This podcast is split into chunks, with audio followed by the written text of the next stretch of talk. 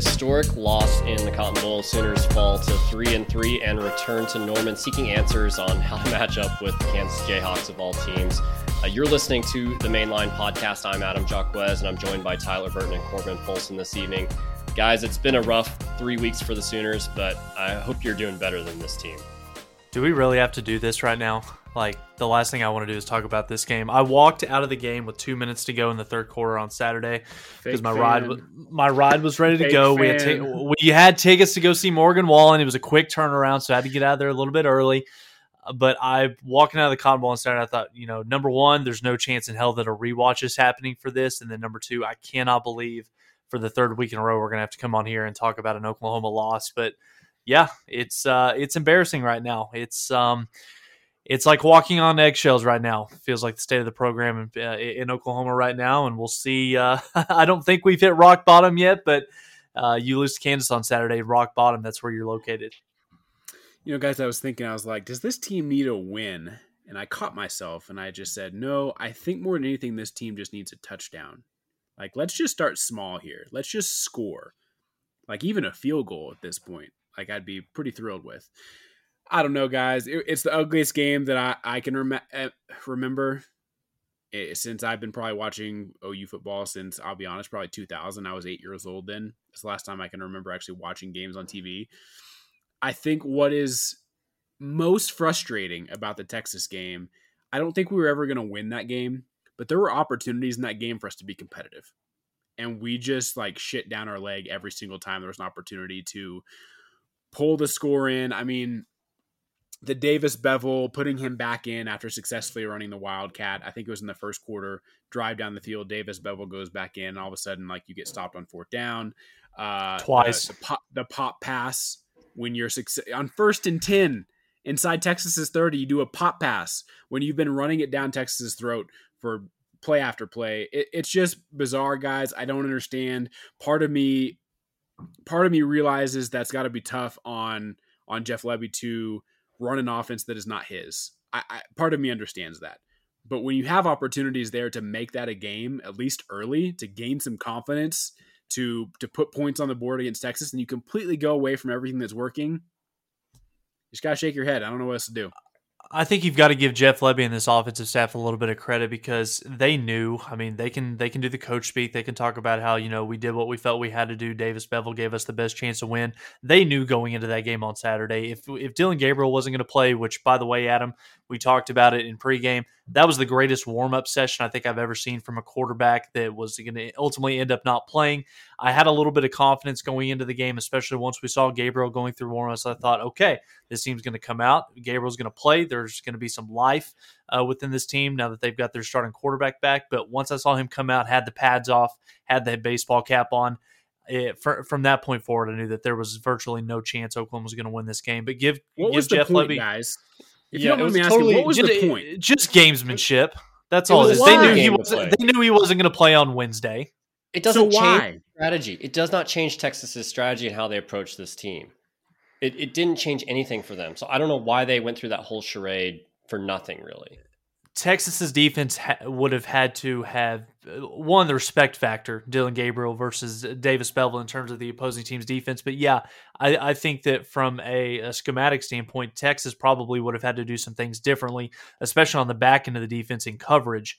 Davis Beville couldn't throw the ball. 6 to 12, 38 yards. His first pass, look, it was a duck. It was literally the worst throw that I've probably ever seen a, a Division One college football player make. And there was at, from the moment that Davis Beville went out there. I know that Oklahoma did some good things on the Wildcat, especially that second drive. Drove it all the way down there, deep into Texas territory. Uh, why, for the life of me, after doing seven or eight consecutive walkout plays where they were moving the ball successfully, they throw Davis back, Beville back in there at third and two, give it to Eric Gray, boom, get stuffed. Fourth and one, okay, you've got Davis Beville. let's split him out wide. No, we're actually going to run the read option here, and he and he's going to get stuffed. So I'm I'm not quite. We'll talk about here in a minute, kind of big picture when talking about you know our thoughts on the the coordinators, this coaching staff. But I've got to at least applaud Jeff Lebby because he knew going into this game, Davis Beville gave this offense no chance over a four quarter game against the Quinn Ewers Texas offense. So you know, give him some credit for going Wildcat and Oklahoma had no chance winning this game on Saturday. Completely outmatched from start to finish. My question Davis, is, how is that possible? How at the University of Oklahoma do you not have a quarterback on your roster to complete a 10 yard throw? How is exactly. that possible? So Davis Beville had 26 plays under center and only produced 53 yards uh, oh from God. handing the ball off, from running it himself, or from passing it. I think he had what 38 total yards passing. Uh, he was ineffective in throwing a screen pass or a swing pass of any kind. He really couldn't throw the ball. I think he had two passes the entire game that were over 10 yards down the field. One was an incompletion to, to Marvin Mims. One was the Hail Mary, you know, interception to Jalil Farooq. I don't fault him for that. At least they allowed, allowed him to throw it down the field and give the receiver a chance in that situation. Mm-hmm. But it could have been Nick Evers who was standing out there handing the ball off or standing in the Wildcat. It could have been Brayden Willis doing that. It could have been Jeff Lebby himself that was out there on the field doing that. And the results would have been basically the same. And that is – infuriating as a fan that you can't find someone or at least try someone that could at least throw a swing pass. It's not a hard pass to do. There's tons of high school quarterbacks that can do that. Beville was unable to do that. And they didn't even allow him the opportunity to try to throw the ball, really. They just said, you know what? You can't throw it. We're just going to try to run it the entire game. And when it was in the Wildcat, it was somewhat effective. But then they kept mixing back into the normal offense where the defense knew that Beville was going to hand it off, or he didn't have the ability to to run after the read. So it was almost like a give up strategy, in my opinion. Guys, Texas had more points than Oklahoma had passing yards. Think about but that for a second. I, I think At it's the, tough though because you saw you you saw Evers come in late, and like the one pass he threw was like, oh well, makes sense why he's behind Beville. Yeah, it's all bad. It's all bad, and that, that, it just doesn't answer the question: How at the University of Oklahoma do you not have a guy who can complete a swing pass? At, I don't know how that's possible. Is, is that Evers, more on? he could have at least 50% of the time read the read option right and potentially have picked up yards running because Beville was not a running threat. Right. So, like, if you put Evers in, you at least get the same result at minimum, uh, in my opinion, because yeah. Beville did pretty much nothing. And it's, it's sucks for him. Like, I know he sucks. He's getting a lot of criticism thrown his way, and it's it's the coaches putting him in a bad position to succeed. I, I thought Lebby he did some good things with the Wildcat, but he didn't slow the pace down nearly as much as he should have. He didn't put Beville in an opportunity to succeed. And there's been a lot of discussion as, you know, is this the players? Is it the coaches? And I think early on, you know, against TCU and against K State, it probably was the players not showing up with the toughness and mentality that they needed to. But the longer this goes on, the more it's on the coaches because you can complain all you want about the talent that you have, but if you don't put the players in the position to succeed, that's coaching failure. Guys, Unless let's they see what we see, and they look out there in the practice field, and they literally look at all the quarterbacks and be like, "Don't have a chance." Guys, I think that the biggest offensive criticism um, that I've heard over the last few days is why do we continue on with Davis Beville and not try another quarterback early in the first half or even come out of the gate in the second half on Saturday? Somebody tell me what the alternative was. General Booty, yes, I think he was. They were anticipating on him being available to play, uh, but I, I, think it was Parker Thune that reported that he had an allergic reaction. He was having trouble seeing out of one of his eyes. Uh, I can vouch for that. I sat 15 or 18 rows up from behind the bench. There were multiple occasions where the training staff was coming over and looking at his eye. It looked like he had something in it. So it was giving him trouble. But guys, uh, do we really want to trot out Nick Evers at, at, this point in the season in that game? A true freshman with zero snaps, still isn't comfortable in this offense from everything that we've heard from Jeff Lebby, who isn't ready to play. Let's throw him out there in the Cotton Bowl against Texas uh, in the biggest game of the year. Because if we do that, guys, I think that there's a serious possibility that there's a huge risk that you set this kid way back uh, in his development as a you know as a college quarterback that he might never be this might not ever be the same coming out of it. And aside from that, guys, yes, Davis Beville didn't play well. Davis Beville shouldn't be playing quarterback at a place like Oklahoma. And to be honest, guys, Davis Beville should never see the field in an Oklahoma uniform. God forbid if that actually has to happen again, because Oklahoma is not winning a single football game if, if Dillon Gabriel's not playing quarterback this year. But realistically, who expected Davis Beville to play well against Texas? This guy was a career backup at Pitt. Oh, and by the way, he was going against the defense on Saturday on Saturday that made Bryce Young look average for three and a half quarters just a few weeks ago. So again, were our expectations in Davis Beville too high? I think it's a I think it's a little bit unfair the criticism that Jeff Lebby and this offensive staff is is uh, have they've gotten the last three days. I think it's totally fair. I think it goes back to exactly what Adam was talking about. It may not have gotten better, but it couldn't have gotten worse. And so having a quarterback that has some mobility at least keeps the Texas defense honest. And the two throws that Davis Beville threw downfield, I could make the throws. He just chucked it up. And so you might as well throw in somebody that I kind of get your point of like you don't want to ruin a kid early, but as long as Gabriel's in the offense, Evers is not going to play anymore. So all this is is an experience opportunity for him to come in, use his legs, keep the Texas defense honest. You're telling me that he couldn't have done more with his legs than what Davis Beville did because you can't compare arms because there's no comparison. He threw for 30 something yards. Anybody can do that in a college uniform. And, and I don't remember who, who tweeted it, but the amount of backup quarterbacks that had good weeks last week, win or loss, that were throwing for multiple hundred yards. I don't know. Don't San know. Diego State's quarterback was a safety that converted. Uh, he was a quarterback in previous years, but converted back to quarterback this week and threw for over 300 yards, albeit against a bad Hawaii team. But I, I mean, if Nick Evers is, if we're saying, oh, he's going to bounce past everything that he throws at this point, then he basically has no hope going forward to ever yeah. be an effective quarterback. So I, I, we, we saw one throw. That's such a small sample size. I know he looked rattled in the spring game. Uh, didn't look ready then, but I think you at least have to give him a, a, a chance uh, or somebody else, or even ask Beville to actually throw it down the field more often. Um, you know, just throwing the ball up and let some guys like your best players in Farooq and, and Mims have a chance to come down with the ball. You probably get a lot more turnovers that way, but the game was over in the second quarter. So maybe the, the entire rest of the strategy, yeah, maybe even in the first quarter, but the entire rest of the 20. strategy, the rest of the game was just basically a give up mentality of we're just going to run the clock out and and tuck our tails between our legs and go home. And that just is not acceptable at the University of Oklahoma. You have to keep trying something. Yeah, when it was 21 nothing, the game was over. The game was virtually over at that point right now because there was no way in hell that Oklahoma was going to be able to, you know, come back and score 21, much less keep up with Texas's offense throughout the rest of the game. But, you know, guys, I, I talked about it on the, um, you know, here just a little bit ago, applauding Jeff Lebby for him recognizing the fact that the backup quarterback position in Oklahoma is such a liability right now that that was the result of us having to get the game plan or put the wildcat formation in the game plan where you're handing it off to Jill Farooq, you're handing it off to uh, you know Eric Gray from uh, from Brayden Willis. But I will say this, and this is one thing that I will criticize. I can I can understand if when you're running the Wildcat, if it's a if it's just a simple one off, like okay, this is just a quick change of pace play uh, to get the defense on their heels a little bit. Yes, you keep the quarterback out wide, but there was a stretch in this game on Saturday, and I'll have to we'll have to go back and take a look at the the statistics for it. But Oklahoma ran the Wildcat play eight straight times. Davis Beville was lined up out wide all eight times. Three of those eight times, Oklahoma ran the ball to his side of the field. Texas had absolutely no respect for him. They knew that he wasn't going to be catching the football. Why, in that situation, instead of it being 10 on 11, why not get another receiver in there? Why not get another fullback? Bring somebody else in on the line of scrimmage to help in the running game. I just thought that so that was defense can't sub. That's your answer.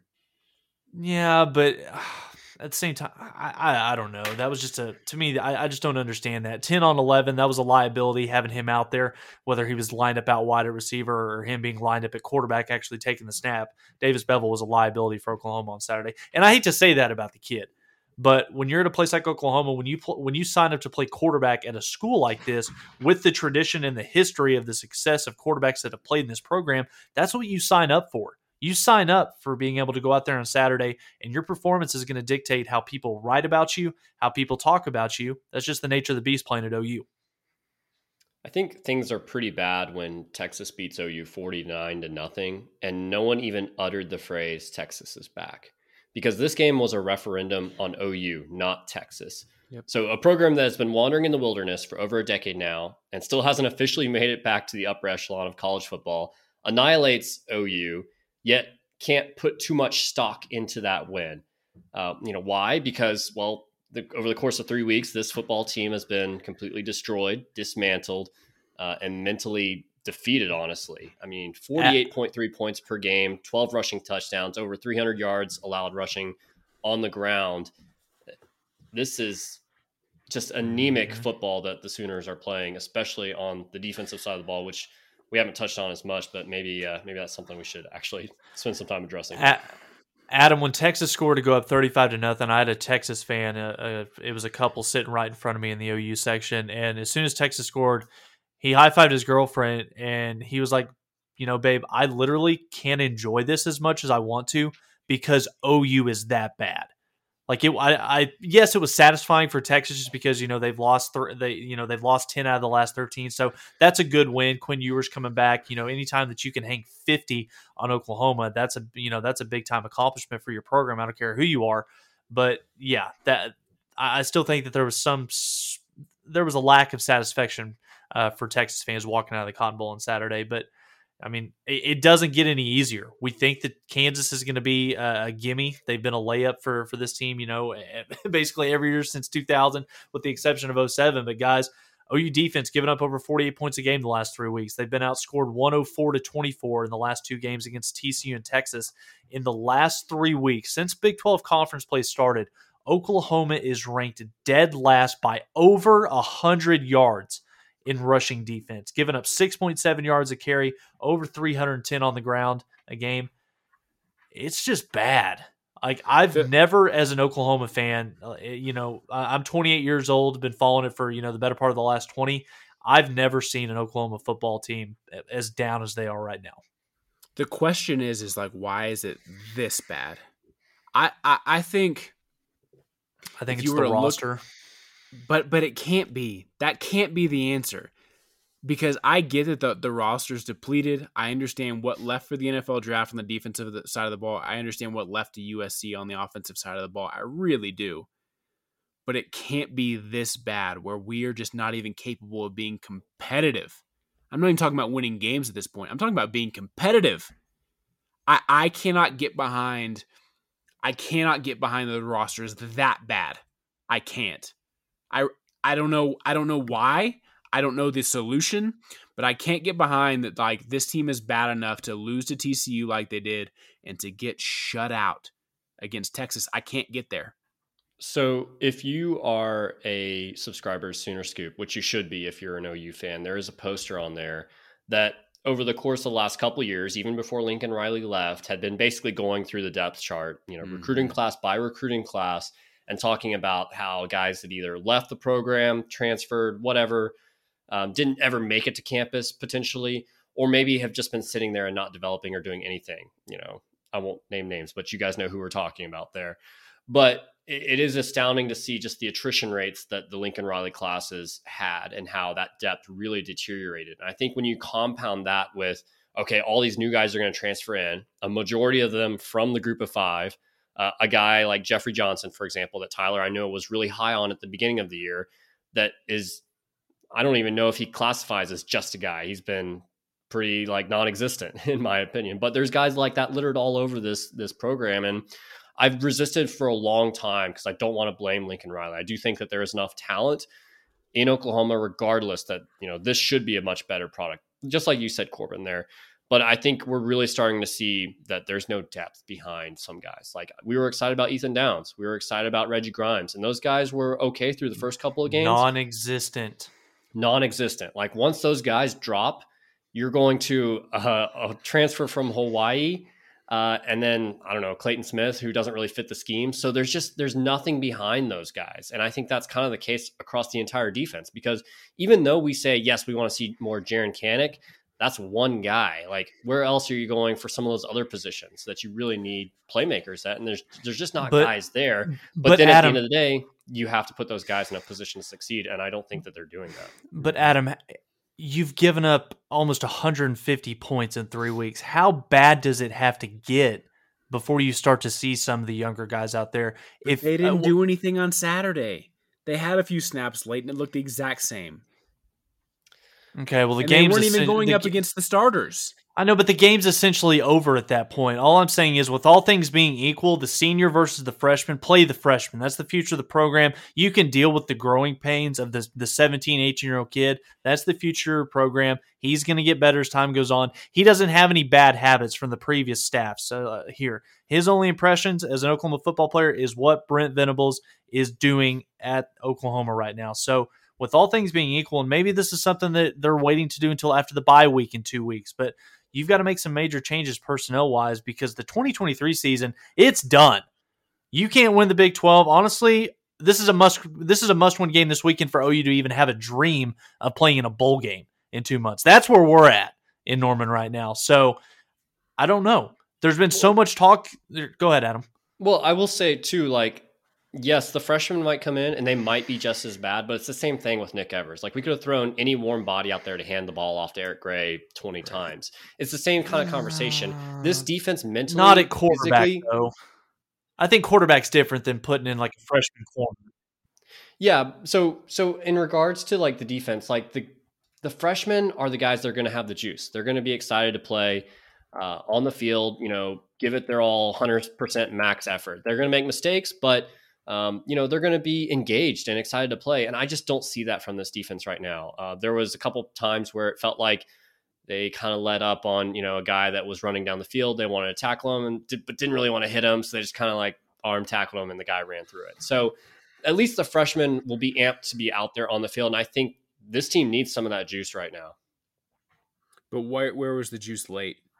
If it doesn't matter the the type of game, if it doesn't matter, the, you're down the score. No, no, no. If you're, you're down fresh, fifty to nothing, if you're though. a freshman, if you're a freshman, the juice is the same.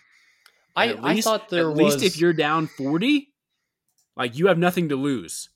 Nothing. I thought there was some improvements late in the fourth quarter, but it was just I like can't say I wasn't there. We saw, Yeah. yeah. I I mean, didn't even watch. Classic. Yeah. So let me ask you about this one because Brent Venables had an interesting quote or an interesting question posed his way in the press conference today. We're recording on Tuesday, Oh, uh, where someone basically asked him about what you know he saw from Justin Broyles, being that Broyles was a lightning rod uh, for the fan base, and Brent Venables essentially went on this long answer of like, why would anyone spend an ounce of effort, you know, being concerned about him when all he does is give everything he has to the program and could have gone anywhere in the country, but just works really hard. And I'm like, Brent, you just don't, you just don't get it. Like everyone loves Justin Broyles for, you know, the way he loves OU. The same way that we love Baker Mayfield for the way he loved OU. Pat the Fields. difference that Pat Fields is, is a similar guy, like a great dude, I'm sure. Would love to have Broyles stay on, be on staff. I think he could be valuable to OU in, in a number of ways once his playing career is over. But the difference between a Justin Broyles and a Baker Mayfield is one guy makes tons of plays on the field, and the other guy doesn't. At least he hasn't this year. I, I know at the tail end of last year he started playing good, and he started to get some recognition from fans, rightfully so. But uh, whether it's Broyles or David Ugwoegbu or whoever else that is the scapegoat, like working hard and loving this program is not enough. All of us here on this podcast and all people that listen to this podcast love OU.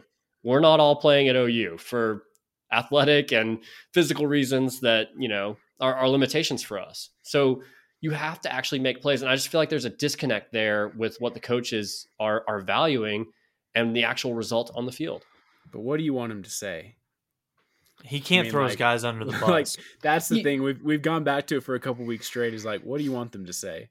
He didn't Like- have to go on that long tirade about like you shouldn't criticize him essentially. Like Adam, he could have I gone in a totally different direction. you got to protect your guys. You got to protect your guys, and Adam, that's a conversation that's going to be had in the off season at the conclusion of December. Once you know, once the games are over, once you have to start thinking about Team 129, moving on to 2023. You know, guys, there's been a lot of talk, especially over the last three weeks, of you know Oklahoma's defense's inability to stop the run. They were able to do that for the first three weeks, and now the last three weeks, it's gone to hell. Does Oklahoma run the 30 front? Does Oklahoma get into a four man down front? The, there's been a ton of critis- a ton of criticism about the defensive scheme Venables and Ted Roof have deployed. But guys, I want to ask you this, and you know, get both of your thoughts after I make this point. What's the alternative? Do we simply run another defense that will not be the permanent defense for the long haul just to try to win a couple of ball games?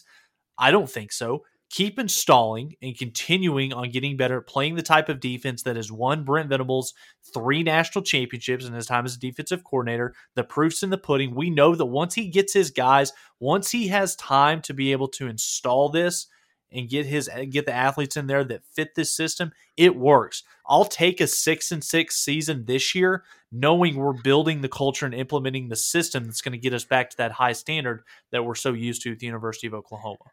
So I think you have to pick a side. Either you adjust to this defensive strengths and keep playing the guys you're playing, or keep your system and let the uh, young guys get experience. Pick one. I'll take the latter.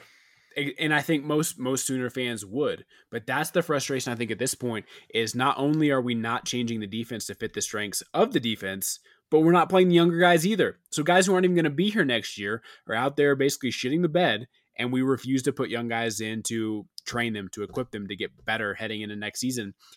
That's the stuff to me that doesn't make any sense. And I think that's where, depending on the outcome this weekend, having a bye week next weekend, that's when I think that you're going to start.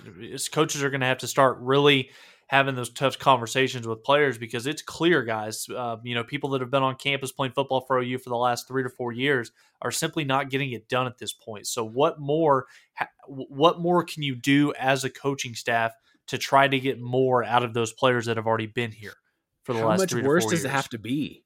That's what I'm saying. If- How much if worse didn't does it have to be? No, no, no. If it didn't happen last weekend, if it does not happen this upcoming week against Kansas, what's it going to take? Yeah, but if there's You one thing that we've seen, nothing. I know, I get that, but if there's one thing that we've seen over the last few years, bye weeks are usually when a when a coaching staff chooses to make the bulk or chooses to make the bigger changes within their roster because it gives you that extra week of preparation. to I don't the think young we saw ready. that in the past few years in Norman. I would say too, it gives them more time to review and reflect and make a, a decision over a longer period of time. Not necessarily because of, oh, this is the time where we have the most time to prepare a guy. I'll say, uh, as far as the defense goes, this is probably the third week in a row I've, I've said this. I think I would like to see more man coverage uh, from this unit. I think that will put guys in better chance to succeed Did we saw Quinn Ewers.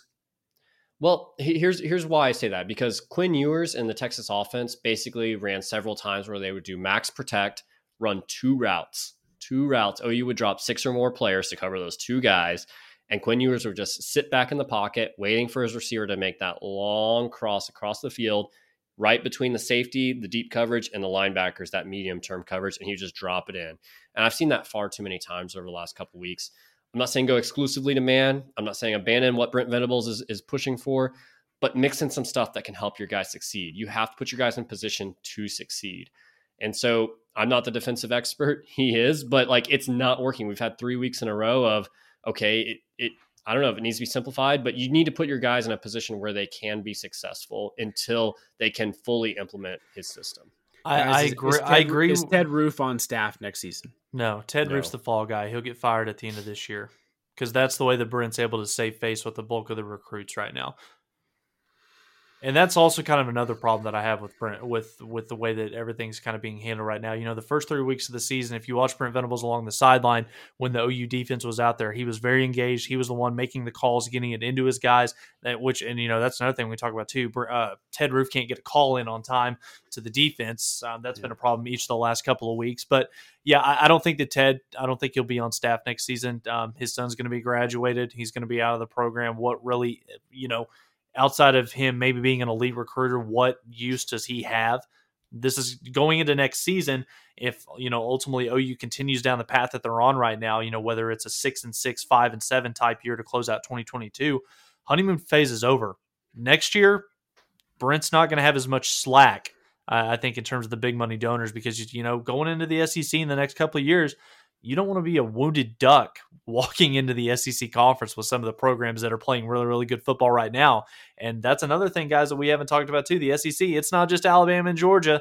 There's a lot of really really good teams across the across both divisions in the Southeastern Conference. So, yeah, I I don't think that Ted will be on staff next year, and you got to get somebody DC? else. It's Brent. it's it's got to be Brent. I don't think you can. But okay, but explain why to me. Lincoln Riley, Ryan Day, they're both both the head coach. They both call It's- plays. I think it's different on the offensive side of the ball. I would say Ted Roof can stick around for the next Ladies' Day next summer, uh, but then uh, then Todd Bates uh, is probably your defensive coordinator, in my opinion. He knows Who the is? system really well. Todd Bates. I think it's it's it's a promotion for him in a sense, Mhm. so it's another reason to keep him. Uh, 'Cause he's he's co DC right now, right? I Uh, believe he is has he some- Cody's something like that, or maybe like Yeah. assistant head coach or something something along those terms. But he's he's not taking the blame. He's not taking the the load there. So yeah, I would go with Bates. guys. This is a very generic question, but we've got six games left. What do you do? Seriously, to- what do you do? Win three. I, Like, I, I understand these next that, two but- games are the most critical. Yeah, beating Kansas and then beating Iowa State; those are two of the weaker. Well, Tech. say that Kansas. I mean, just as good as they are, still a talent don't deficiency. I don't see Bean them almost. winning Hey, in I, I know Kansas's quarterback is out this week. Bean almost beat us last year. I, so Yeah. let me ask you this, guys. I was I was texting a buddy back and forth, and he said this year's roster is no different than last year's outside of a generational quarterback. I agree. Kennedy Brooks was pretty good. I'd say he's still better than what we have in the backfield, and the Is- defensive line, defensive players there were, were better. Is this what the 2017, 18, 19 teams look like if Baker, Kyler, and Jalen are playing quarterback in Norman? I've been Especially asking, Kyler's year. yeah, I've been asking myself that question a lot. Is like, I think, and I think it kind of happened when uh, David Hicks committed to A and M. Is like, okay, I I need to take a step back and realize that this program that I thought was on that second tier, right below Ohio State, Alabama, Georgia, are they even lower than that second tier? Because I wonder if did Lincoln Riley just have lipstick on a pig the entire time he was here, basically having top five QBs that bailed him out of every single situation. And this is what OU really was the last couple of years. And I, and I think that's probably true. And that really hurts to say. That I hurts think- because I want OU to become Alabama, but now I realize we're even further away than than where I thought we were. and this is where I go back to the personnel on the roster. I think that Lincoln saw what he had in that in the Switzer Center a year ago. He knew what was coming down the pipeline with the recruiting class that was going to be joining this program from a year ago. He knew that his time was running out. He wasn't going to be able to continue to get by with elite quarterback play. You know, if if Caleb Williams is in Norman right now, this team's probably five and one, four and two at worst. Um, you're probably beating Kansas State. You're definitely a lot more competitive each of the last couple of weeks. But um, and by the way, Todd Bates, co uh, co defensive coordinator, associate head coach. So he's already got some pretty pretty big responsibility. If you want to continue to keep him in Norman, that may not be a bad promotion. to Just slide him up into there if he understands the passing game as a defensive coordinator with coverages, uh, rotations, and things like that. But guys, one more point here that I, that I do want to ask you guys. What's your pulse on the fan base right now? Are you okay with how this fan base is reacting? Is it warranted? Are we a bunch of crying babies that are don't know how to act when they've when things aren't going our way? What's your pu- pulse on the fan base right now? Because I think mine's probably pretty different than your guys. Welcome to every other college fan base outside of about three. Welcome, because we've been spoiled to death with amazing quarterback play, and we have um, been super fortunate. This I've been watching since I can remember OU football for 22 years. I've never, ever, ever seen it this bad. Now, for the people who can get back to the John Blake era, um, I think we're in a relatable time.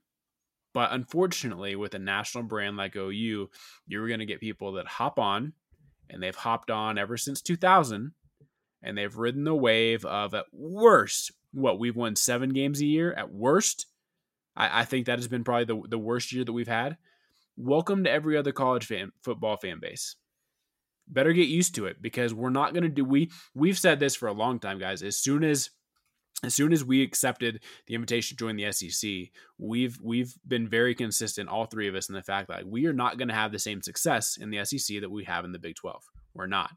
Did any of us expect us to see this much of a dip? Probably not. But I think this is what the majority of fan bases of college football have to deal with, and unfortunately, it's one of those years where we're really going to test um, the, the fandom of a lot of people. I will say this as kind of my, my last point on this topic. This overall could be a very, very good thing for the OU fan base. If if we can be humbled and humiliated and have to endure this for a couple years, and then we actually get back to where I think most people think Brent Venables is going with this team, I think that creates a different home environment. I think that creates a better overall atmosphere within the stadium. I think people would be more hungry for that success and not just going to the playoff, but hungry for the success of we're after a national championship for real. I think this could be an overall good thing for the OU fan base. I don't really have a problem with the fan base. There's always going to be crazy people that react to it. I know there's people that say Brent Venables should be fired. That's obviously silly, but it's it's what I would have expected to be in this situation. And you know, there's some loud voices on message boards or on Twitter that are kind of crazy, but you know, that's really just to other OU fans. There's not people outside of this program that are really paying that close attention to see what that is. And you know, we're not anything like Auburn or Tennessee where um, that's potentially a, a, challenge or an issue. So I I really don't have a problem with the way the fans are reacting. Uh, it just shows me that they're very passionate about this, which is is awesome. So. Yeah, I think both of you guys make a re- really good point. You know, Oklahoma football has consistently been great for the better part of the last century. Oklahoma football will continue to be great, um, but OU fans have been spoiled to death. You you make a re- really good point, Corbin, especially over the last 22 years and through six games this season. I think our fan base has kind of exposed itself um, in a few areas for what it is. There's been a lot of criticism of this coaching staff. Some of it's been fair, not going to lie. But I think a lot of it is unfair and a lot of it is because of lack of football knowledge. And to top it all off, most of the criticism that I think we're getting from this fan base is coming from fans who, um, you know, fans who will not be in attendance because of the play on the field isn't what we've grown accustomed to. And, you know, guys, let's not forget the state of this program 10 months ago. On offense, we lost two really good receivers. Uh, Heisman Trophy candidate uh, Spencer Rattler is gone. Uh, lots of incoming recruits are no longer, you, you know, no longer going to be here in Norman. Defensively, we lost five starters to the NFL, two more contributors in the transfer portal. The depth behind them was not good enough to begin with last year. So why, as Oklahoma fans, um, you know, did, did we just realistically expect for them just to be able to come in and fill fill all those holes and plug those gaps and this be a top twenty five uh, defense this year? And you know, guys we have a lot of guys right now on this roster that are that are playing in a in a scheme that that they were originally not recruited to be able to do so. That is not a knock on this coaching staff right now. There's no shortcuts to success. This year is a very painful step in getting back to what we've been to for a very very long time. We will get there.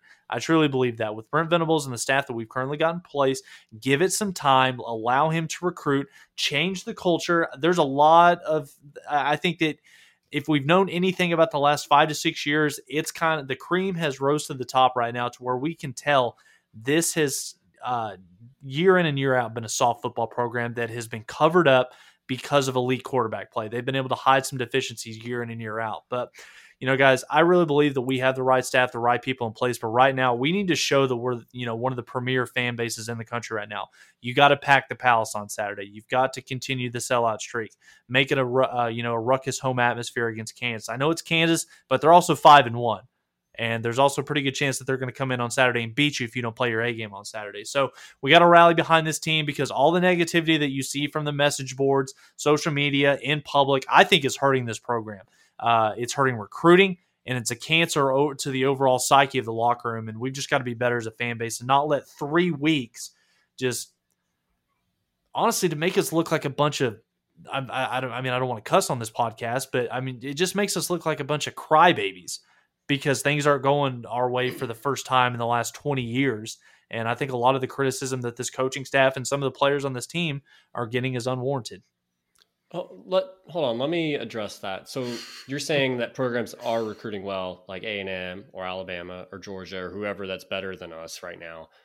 They're all in unison, just cheerleading. Is that what you're saying, or is there room to critique?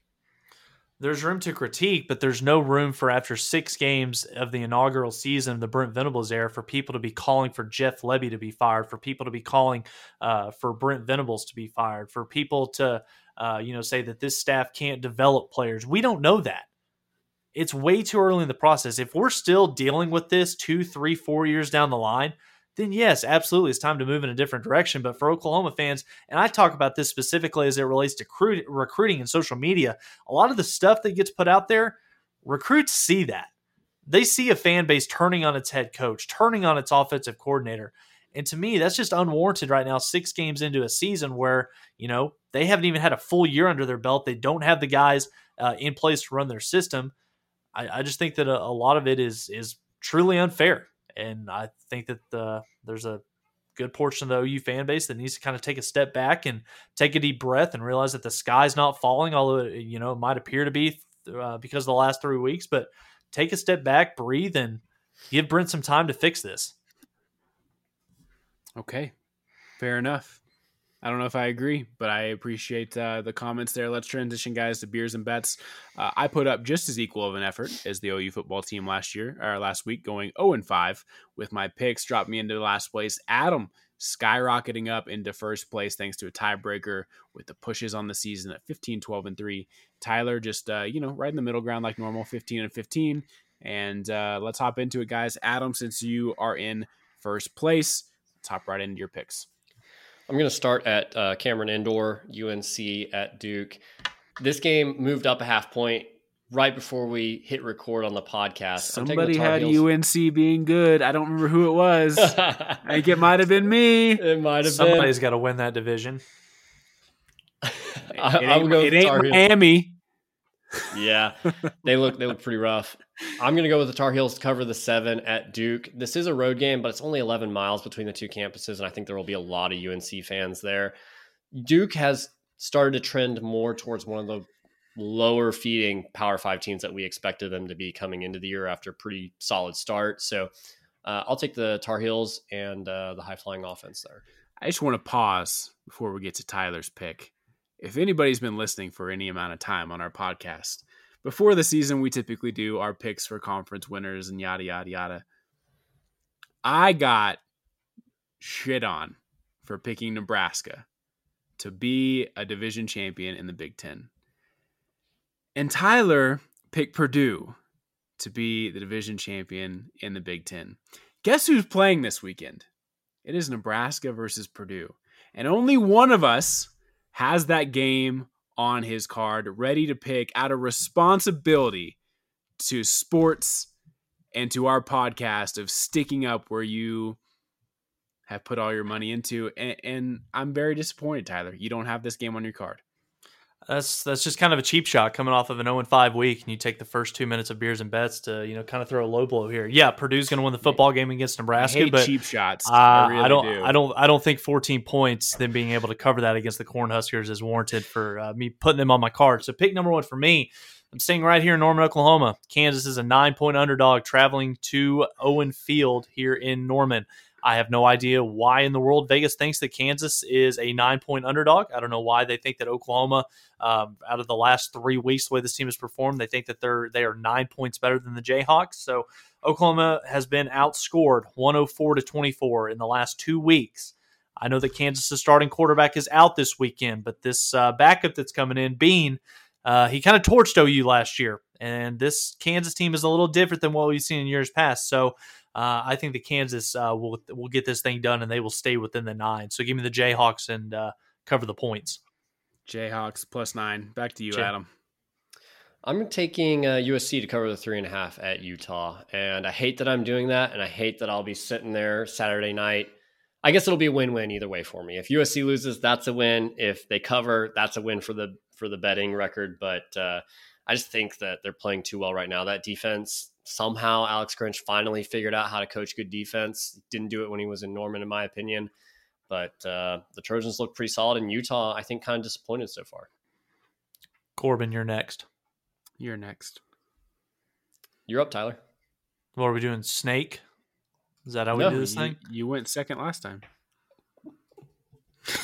you picked Kansas, Oklahoma, and I, I followed you. Oh, okay. Sorry, you cut the audio cut out for a second. Then I didn't catch that. Pick number two for me, uh, Clemson traveling down to Tallahassee to take on Florida State. Clemson is a three and a half point favorite. This is a rivalry game for me. This line seems a little too good to be true. Seems a little closer based on the talent level of these two teams. Uh, but uh, Clemson is the far superiorly talented team. They've got the better coach. I don't care that it's on the road. Give me Clemson to cover the three and a half kind of just gives me all the warm and fuzzies because typically Tyler's trying to cut in front of me on my picks, and this time he's trying to give it to me. I don't know what world we're living in where OU sucks and Tyler's like waiting on me to go when it's not my turn, but I'm I'm okay with the second half of that. Uh, Baylor plus five first half at West Virginia. I don't think either one of these teams are all that good. I do expect Baylor to beat Oklahoma later in the year, um, but we'll see what happens with uh, Dave Aranda's group in Morgantown. I don't think West Virginia is very good come on Baylor, you just got to be winning at half. That's all I ask for. Just just want to clarify any future discrepancies. Uh, Corbin is taking Baylor plus 0.5, not Baylor plus 5. Just want plus that on the record. Thank you. There yes. you go. That seems like a almost like bait there. Seems almost too good to be true. I'm about to get screwed, I know. Yeah. I also had Clemson minus three and a half at Florida State, and then I saw it on Tyler's card. And I think, as Corbin pointed out last week, we are over on uh, picks that we agree on. Uh, didn't happen against K State and Iowa State last week. We both picked the Wildcats to cover there. So I'm going slightly different. I'll, I'll go with the Tigers minus two and a half in the first half. I thought Clemson might have a little bit of a snoozer game against Boston College where they might come in asleep uh, last week, but that didn't happen. And so I think Clemson's playing one of the best, uh, you know, uh, teams right now in the entire country. So Tigers in the first half. Pick number three for me, going out to the SEC, going to a basketball school. Mississippi State traveling on the road to take on the Kentucky Wildcats. Mississippi State is five and one on the year, outscoring their last three opponents in wins, one twenty seven to fifty five. Will Rogers has been playing lights out for the Bulldogs, and I think going up against this Kentucky defense on Saturday, he's poised to have another big game. I'm never super confident uh, in betting betting against Kentucky, especially when it's in Lexington. But Mississippi State is playing too good right now, so give me the Bulldogs minus six and a half. Is Levis playing? It looks like he will. I think he is. You still feel good with that? Think he is. Yeah, still think I still feel good about that. Uh, Adam, I'm gonna echo you. Uh, USC plus three and a half. Uh, I have a feeling this is another trap game. I think Utah is probably a little bit better than what they looked against UCLA, but at some point, you're as good as you start playing. And um, you, Utah hasn't necessarily looked good against better offense. They lost to Florida. Florida's pretty bad. So uh, give me USC plus three and a half. I'm ready to eat dirt on that one too. For my number four, I'm also going to the Pac 12, and I'm going with Arizona at Washington. Over under on this, I think, was the highest on the entire board out of all the games this week 73. This is not a Pac 12 after dark game. This is a Pac 12 at 2:30 in the afternoon game. So I'm uh, I'm actually taking the under on this one. I, I just think that although Arizona and Washington both have you know pretty bad defenses and pretty good offenses, it's not necessarily the recipe that you would expect. But I'm just betting on the Wildcats not being able to travel nearly as well and play that good away from home. I think Washington gets a little bit back on track after a couple of rocky losses the past two weeks. So give me the under there on 73. Pick number four for me, going back out to the SEC, Vanderbilt traveling to Athens to take on the Georgia Bulldogs. Over under on this one, guys, is set at 58 and a half. Vanderbilt's one of the worst teams in the Power Five year in and year out. Uh, Georgia, if they show up, if they have any vested interest in this game whatsoever and playing well, I'm not sure Vanderbilt scores more than seven. So give me Georgia in a blowout, but they're going to keep this thing under the total of 58 and a half. Oh, man. Stanford at Notre Dame. I think Notre Dame's starting to play a little bit better. I still think Stanford's pretty bad. This game scares me a bit.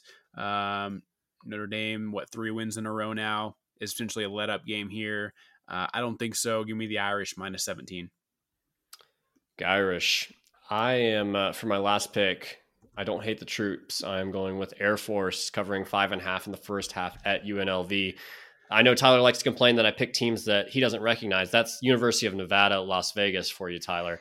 Uh, the uh, Rebels there might be without their starting quarterback, Doug Brumfield, who has been pretty solid for them. Uh, UNLV looks much improved this year, but I don't think they have enough against Air Force. I could have picked the entire game here, but this starts at 9.30 and I want to be able to watch it, so I just picked the first half. That's the only logic behind that. Here comes Tyler's Purdue pick.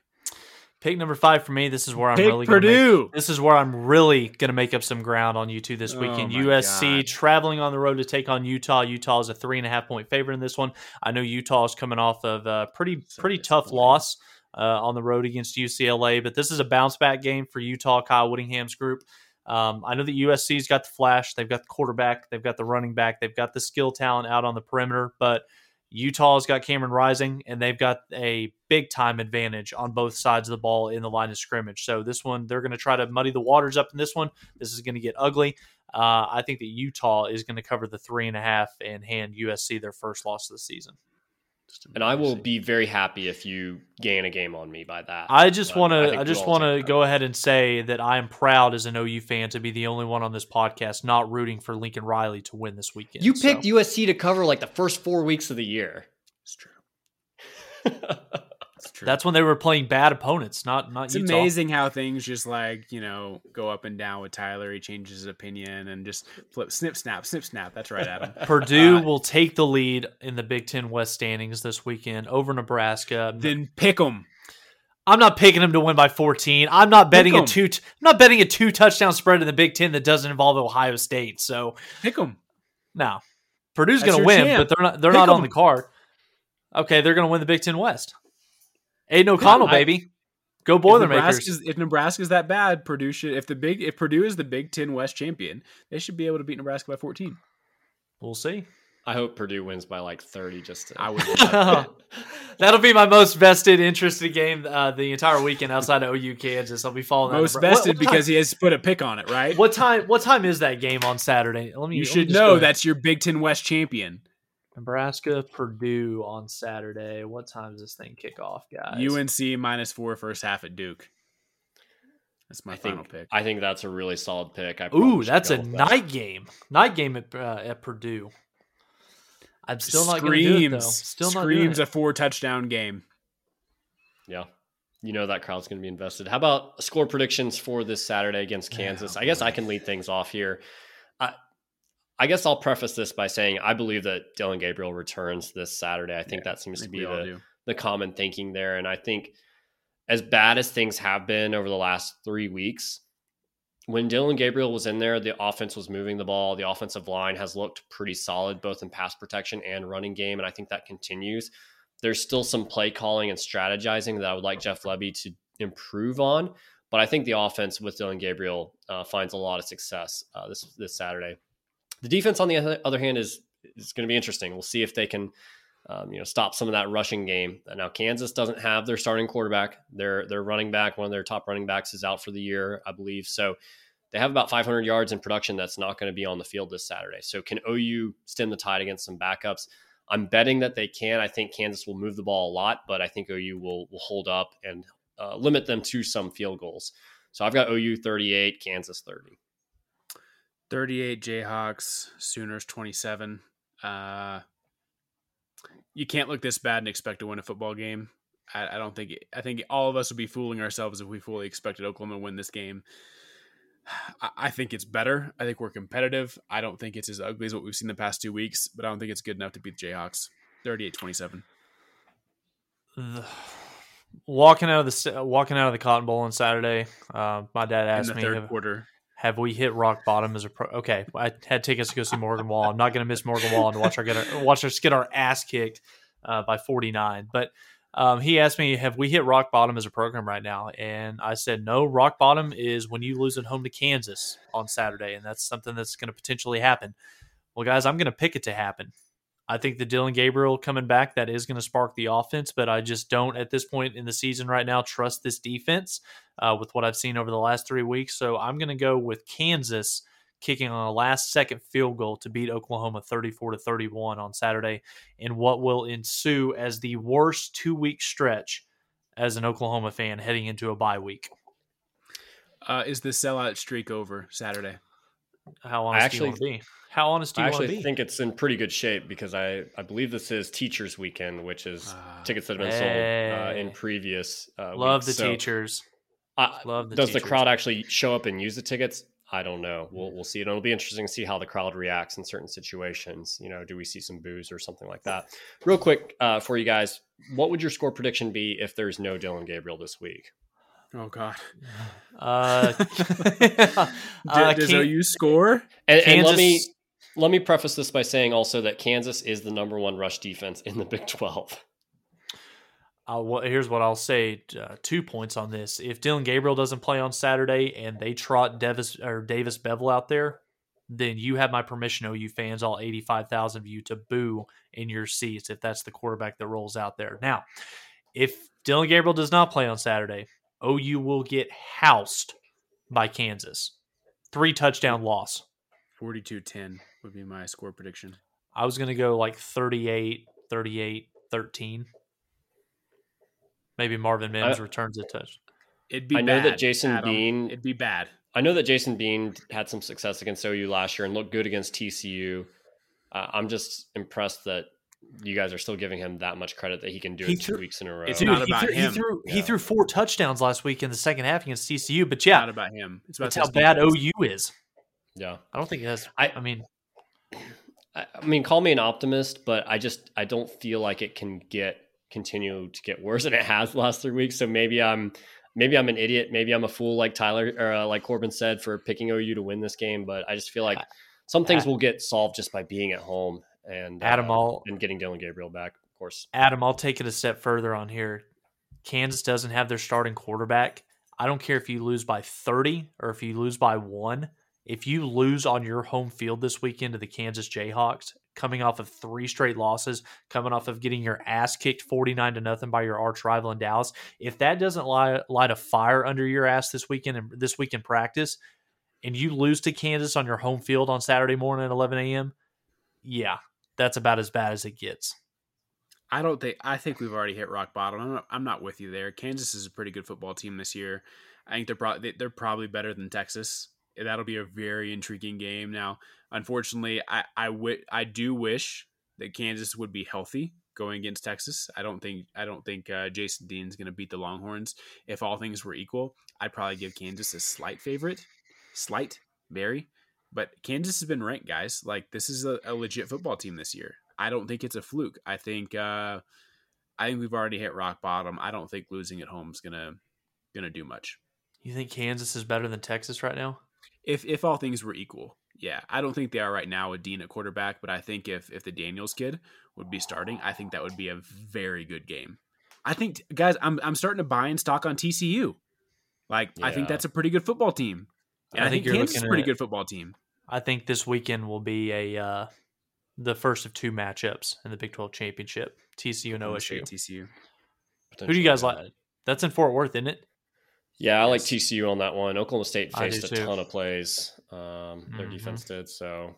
Yeah, and we I, still I haven't we still haven't had a bad Spencer Sanders game. He's due for one a year, at least one a year.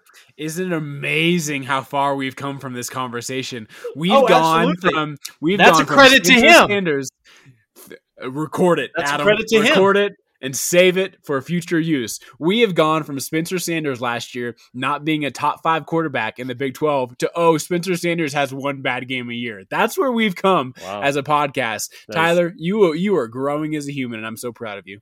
He's not yep. the best Don't say people can't 12. change. Who is? Come on, let's get into it. Yeah, it might be might be Quinn Ewers. I, I, would still like to see Spencer's some more. Played more great. Games.